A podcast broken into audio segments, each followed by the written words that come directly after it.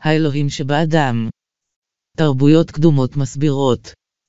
חשוב שאנשים יכירו את התודעה הפוטנציאלית שאליה הלכה האנושות. התודעה התכוונה לשכתב את ההיסטוריה. לשכתב את הפוטנציאל של ההיסטוריה. והיא הצליחה לשנות את הנבואות מההיסטוריה, שהיו עלולות להפיל את הרוח.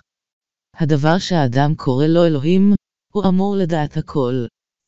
אבל הרוח אשר אנשים קוראים לה אלוהים, היא לא יודעת מה האדם הולך לעשות בבחירה חופשית. זו הסיבה שהאנושות קראה לזה מבחן. אך זה לא מבחן להומניות שבאדם. זה לא מבחן לרוח האדם. זה לא דבר שיפוטי. זה מבחן של כדור הארץ, והאדם הוא חלק מזה. אנשים צריכים לראות עצמם כבעלי ביטוי. בעלי מעילים לבנים, המבצעים ניסוי בתודעה, איתה הם הגיעו. במורכבות אותה הם פיתחו, לאורך הזמן. בה נותרו לבד, ללא הידיעה, מי הם. מה יקרה לאנשים על כדור הארץ, אשר יישארו בממד התלת-ממדי? לאן זה ילך? לאן יעבור הרטט של כדור הארץ עם האנושות? כל זה הוא מבחן התודעה של כדור הארץ, יחד עם האנשים. יש את האנשים השותלים את הזרעים, והם רואים אותם צומחים שוב, וכך האנרגיה משתנה. אלו מטאפורות למה שהולך להיות. על המהות האמיתית של אלוהים, המוצגת בתוך האדם. התרבויות הקדומות מסבירות, שהדרך היחידה, אשר אפשר לראות את האלוהים, הוא דרך אותם אנשים והם יודעים זאת. כך אלו הגילויים שלהם, על היותם נשמות קדומות, שליחים ועובדי אור הנושאים את החיזיון, ואת ההפעלה של תפיסת האלוהות. המשל הזה, לא יהיה זר לאלה הצופים בסרטון. רבים יקראו אותו ויבינו. הדמויות במשלים הם לעתים קרובות גברים, אך זה לא באמת. השם של הדמות הוא שחר, אך הוא נבחר לצורך ההמחשה. הוא גם זכר וגם נקבה, ובמשל זה הוא גבר. זה סיפור על שחר, ותיבת האמונה שלו. סיפור לתקופות, המלא בייעוד. כבוד, בהגשמת השיעור, והתעוררות. שחר, בילדותו גדל במשפחה אוהבת מאוד. אביו ואמו לקחו אותו, למערכת אמונה רוחנית מאורגנת. הוא נחשף לזה בגיל צעיר מאוד, וזה הפך להיות האמונה שלו. במשך שנות התבגרותו, הוא למד יותר ויותר, על כך. ובבגרותו הוא למד, להיות חלק מזה. כאשר שחר היה בוגר, הוא היה מושקע לחלוטין באמונה. בתיבת האמונה המאופקת, אשר במבנה הסביבה. בתוך תיבת האמונה הזו, המבנה כיבד את האלוהים. המבנה לעתים קרובות, נחוץ עבור האנושות, כדי ליצור מערכת, שבה הדברים יהיו הגיוניים עבורה. דבר זה קרה, בתיבת האמונות של שחר. אביו אמר לא מוקדם על כך, שיש חוקים מסביב לאלוהים, ושחר, ראה את ההיגיון בכך. זה היה הגיוני לשחר, כי זה היה בדיוק, כפי שהוא ציפה שיקרה מסביבו ועם חבריו. נאמר לו דברים רבים. שקיימת תורה, עיקרון המתווה את הכללים. זה ירצה וישמח את האלוהים, או שלא ימצא חן בעיניו, וירגיז את האלוהים. היו רגשות מנחים, סביב מה היה ראוי, או לא ראוי בחיים. היו כללים וחוקים, שלפיהם צריך אדם לחיות. מה שהיה לא הגיוני, כי יש בו יושרה והגינות, המקובלים על כולם. שחר נשא איתו את כתבי הקודש. את כתבי הנביאים. הנביאים שהנחו אור בחייו, והם נשמעו הגיוניים עבורו. הוא נשא עמו, גרסת כיס שלהם כל הזמן, כדי שהוא יזכור, את מה שיש להם לומר, בזמן הפולחן, התפילה שלו. וכך היה מתפלל אליו. שחר, היה מרוצה מאוד מתיבת האמונה שלו. והסובבים אותו היו מרוצים משחר. אבל לתיבה היו מגבלות. הם לא היו מגבלות עבור כולם, הם היו גבולות. אביו אמר לו מפורשות, תיזהר עם מי אתה מתחבר.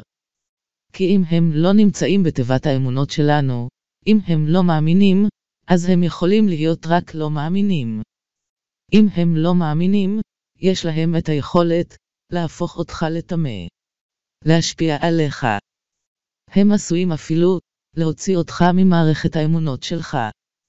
הם מסוכנים. שחר תמיד שאל עצמו, מי הם אלה? בילדותו הוא לא ראה אותם. כל מה שראה היו חבריו למשחקים. אבל ככל שהתבגר, הוא הבין את מה שאביו אמר. בסופו של דבר, שחר התגורר בצפון מערב ארצות הברית. בעיירה קטנה עם הורים חקלאיים. שחר מצא את ייעודו בחיים, את מה שהוא רצה לעשות, הוא היה אדם מובנה שאהב מספרים. כך הפך להיות מנהל חשבונות, אשר עבד בעסק קטן, בעיירה קטנה. 50 דקות נסיעה בכל יום, הובילו אותו לעיר מהחווה. הוא התבגר, ופגש את אלה, שאביו הזהיר אותו מפניהם. הקרבה עליהם הייתה, שהוא עבד במשרד עם תאים קטנים, המוקפים באותם גברים ונשים רבים. שחר הבין שהם שונים. הוא היה זהיר. הוא נזהר. הוא לא הבין מדוע, הם רצו לומר את הדברים, שהיה להם לומר, ולשאת את שם האלוהים לשווא. שחר לא הבין את ההפקרות שראה. הוא לא הבין את האי כבוד לאלוהים, שראה באישיותם. הוא לא הבין מדוע הם שותים. הוא לא הבין את הדברים, שהיו כה ברורים שלא הגיעו מאלוהים, ושלא באים מהטבע שלו. הוא נסוג מהשונים, שלא ישבו והתפללו, שלא שרו שירים שהיו כל כך יפים, על כבוד האלוהים.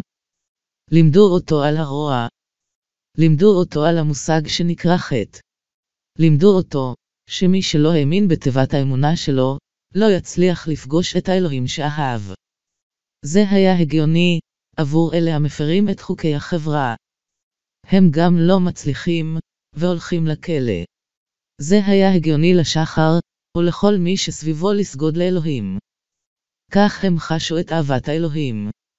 פעם אחת, בבניין בו הוא התפלל, היה שם ריפוי פלאי, שהוא לא יכול היה להכחיש.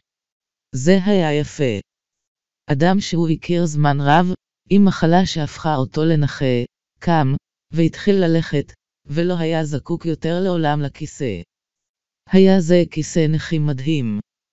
ומנהיגי ארגון הפולחן והתפילה, הצביעו על כך. ואמרו שזו הוכחה, שהתיבה שלנו היא הנכונה. כי אנו הלכנו על פי התיבה שלנו, ואז דברי התוכחה החלו. אנו לא מסתכלים על תיבות אמונה אחרות, כי אין להם את מה שיש לנו. צורת הפולחן והתפילה שלהם, אינה הנכונה על פי תורתנו. הם התייחסו לפסוקים שבכתבים כהוכחה, שיש להם את האלוהים הנכון. תיבות האמונה האחרות הוטעו, וחלקן עשויות להיות אפילו רעות. ואלו היו חייו. שחר לא היה מרוצה מחייו, ומהליכה לעבודה שהייתה מתסכלת.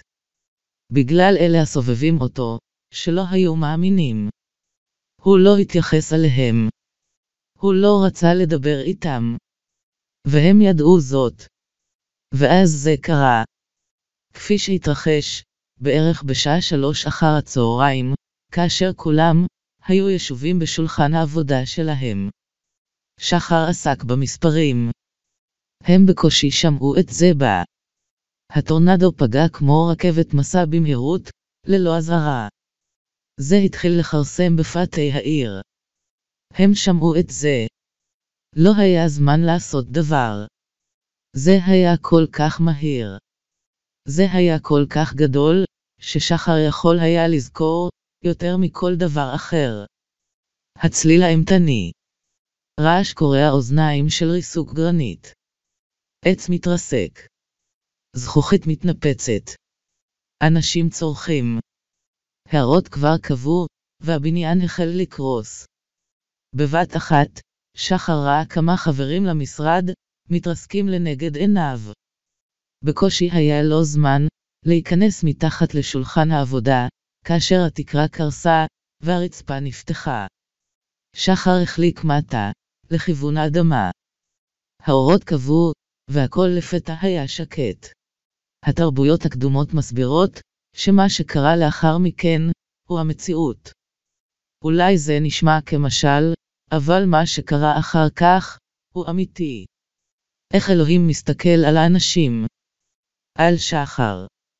האם אלוהים רואה את הטבע בה הוא נמצא?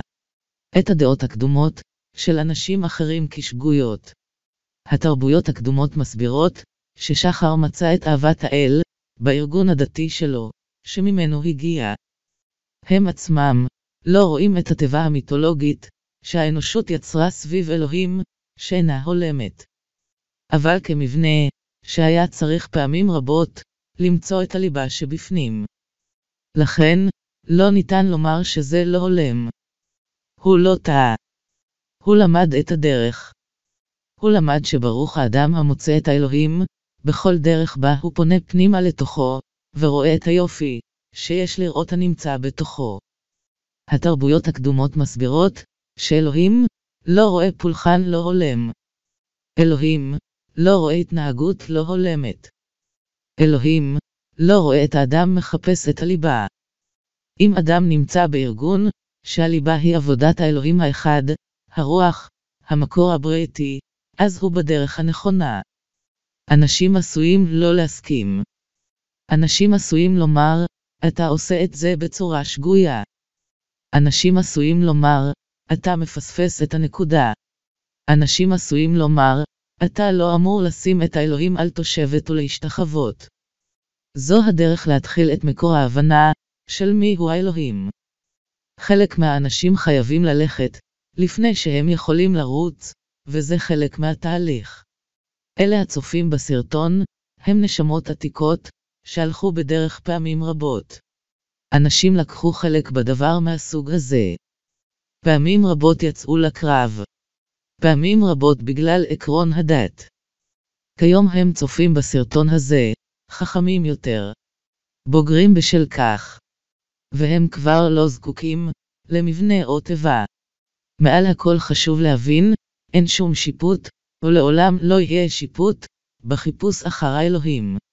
לפתע הכל נעשה שחור, למעט המוזיקה.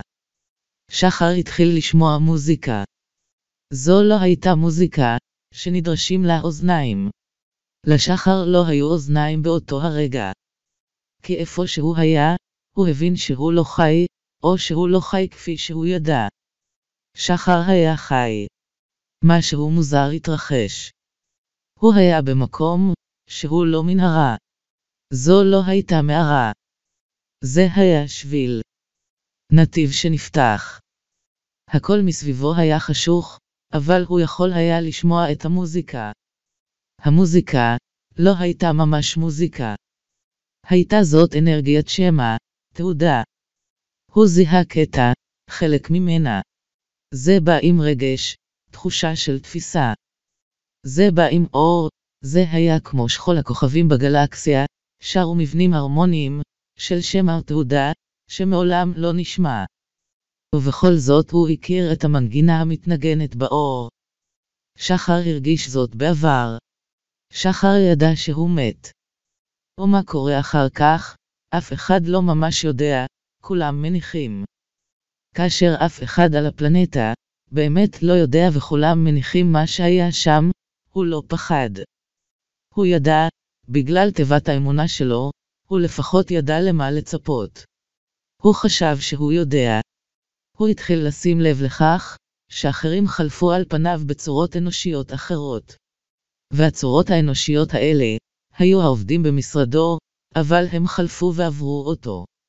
שחר הסתכל מטה, והבין שהוא מוחזק במקום, ברוח המעבר על ידי חוט כסף. הוא לא יכול היה להמשיך. המוזיקה המשיכה להתנגן, והוא התחיל להכיר בזה, יותר ויותר. הוא ראה לפניו, אור לבן זהוב יפהפה. הוא ראה, שכל אלה שעוברים על פניו, נעים לכיוון האור.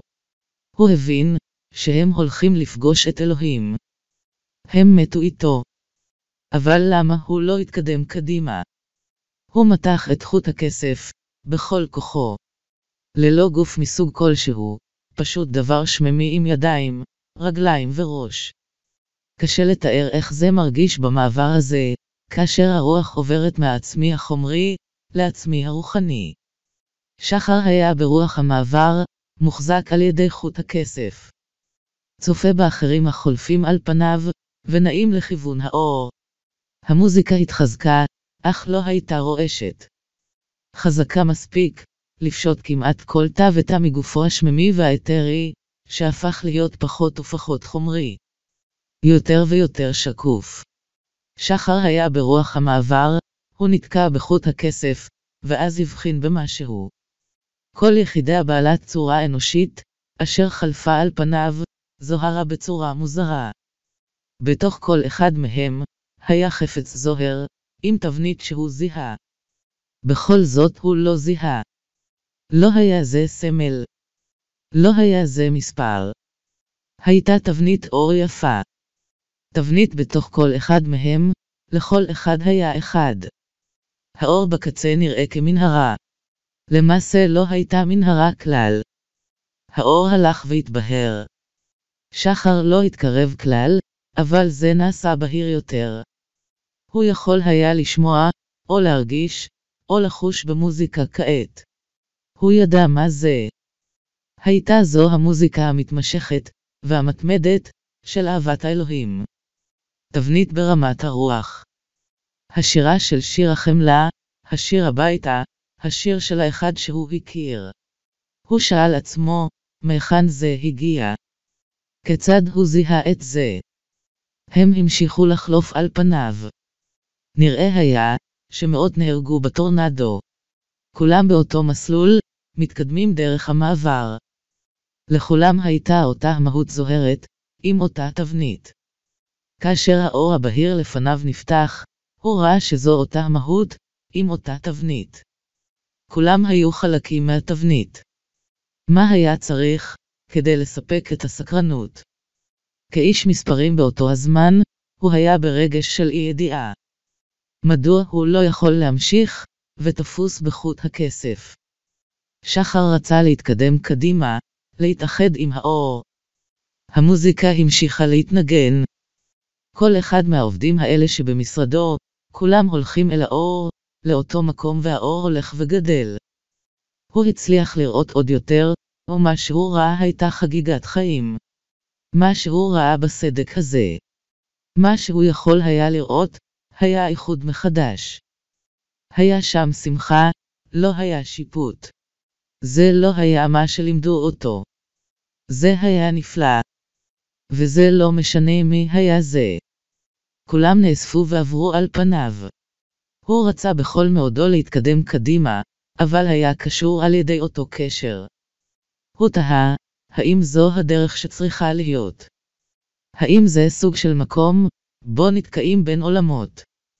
למה אני לא מתקדם קדימה, או אחורה? מה קורה? אבל הוא לא היה מתוסכל, מכיוון שהוא היה בתוך רוח אהבה. שחר התעורר בבית החולים, מוקף על ידי משפחתו, ומבין מה קרה. הוא היה בתרדמת או בקומה. התרבויות הקדומות מסבירות, לשחר היה מוות קליני, שאותו האנושות מכנה חוויית סף מוות, אך הם קוראים לזה חוויית סף חיים. מחוויית סף מוות, אף אדם לא חוזר אותו דבר. הוא חוזר שונה. אף אדם לא יכול להיכנס לרוח המעבר, אפילו באופן זמני, מבלי שיושפע ברמת המהות החומרית. מה שהוא קורא להם שם. זה דבר שקשה להסביר. אבל כאשר אדם ברוח המעבר, הוא משתנה. ככל שהוא ישהה יותר ברוח, יותר שינויים מתרחשים. עצם המהות של התעוררות רוחנית מתרחבת. כל רגע ברוח, הוא כמו חיים נוספים של חוכמה, שהאדם חי ורואה. שחר חזר ופקח את עיניו. המשפחה עמדה סביבו. הוא ידע מיד שהוא חי, והיה עד למשהו מאוד אמיתי. הוא הביט סביבו, והייתה לו מתנה חדשה. לכל אחד ואחד מבני המשפחה, העומד סביב המיטה, היה מהות זוהרת עם תבנית. הוא היה מסוגל לראות את אלוהים, ואת כל מי שחגג את חייו. בסופו של דבר הוא החלים. ובפעם הראשונה שהוא קם, ונכנס לחדר עם המראה, הוא הביט וראה את זה בעצמו. הזוהר היה שם, התבנית הייתה שם. הוא הביט ברופאים, באחיות, הוא יצא לרחוב, ולכולם היה את זה.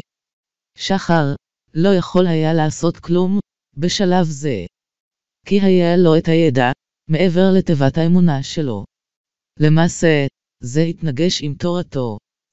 זה התנגש עם הרעיון של אלוהים שיפוטי. זה התנגש עם הכללים המאשרים את זה. שחר עשה משהו שמעולם לא סיפר לאיש עליו. כאשר אף אחד לא ידע איפה שחר, הוא ביקר תיבה אחרת. הוא ביקר את האחד שהמנהיג שלו אמר לו שהוא הגרוע ביותר. הוא נכנס, ישב, או מה שהוא ראה, הוא ידע כבר. לכולם הייתה מהות, לכולם היה זוהר, לכולם הייתה תבנית. הוא אמנם לא זיהה את השירים שהם שרו, אבל הם עסקו באהבת האלוהים. במקום זה הוא ראה קביים, אשר נתלו במקומות שונים, כדי לייצג את הריפוי שהתרחש בתיבה. הוא ידע על מה הוא מסתכל. אנשים נוטים לקחת לעצמם את הקרדיט, ולא מסתכלים סביב. מעולם לא נאמר לו, שהריפוי היה בכל התיבות האחרות. שחר חזר לתיבה שלו, ומעולם לא עזב. כי הייתה לו החוכמה שאמרה לו, שהוא לא צריך. הוא לא היה צריך להציב, או להרגיז, מישהו סביבו. הוא ידע את האמת שהפכה לשלו. אהבת האלוהים הייתה זהה. ללא קשר לדת ולתורה. הוא שר את השירים, בדרך אחרת. הוא שמע את המוזיקה, בדרך אחרת. והסובבים אותו, ראו את האלוהים בו, בדרך אחרת. בגלל הניסיון שחווה, הוא הצליח לחלוק עם עצמו את היופי, של איך זה היה לעבור לצד השני. וכך לתת להם תקווה, כדי שלא יהיה פחד ממוות. הוא מעולם לא סיפר את כל הסיפור. הוא לא היה צריך. לא הייתה סיבה. מכיוון שכולם היו מחפשים וחוקרים. כאשר שחר היה ברוח המעבר, הוא שמע קול, שלעולם לא ישכח אותו. הקול דיבר ופנה אליו בשמו, בזמן שהוא נאבק בחוט הכסף. הקול אמר, שחר, כשיגיע הזמן, גם אתה תהיה כאן. עד אז חגוג את ההוד, של מה שראית בכל תא. כי אלוהים נמצא בך. זה מה ששחר נשא עמו. לא היו הוראות מהאור, לחזור ולהטיף.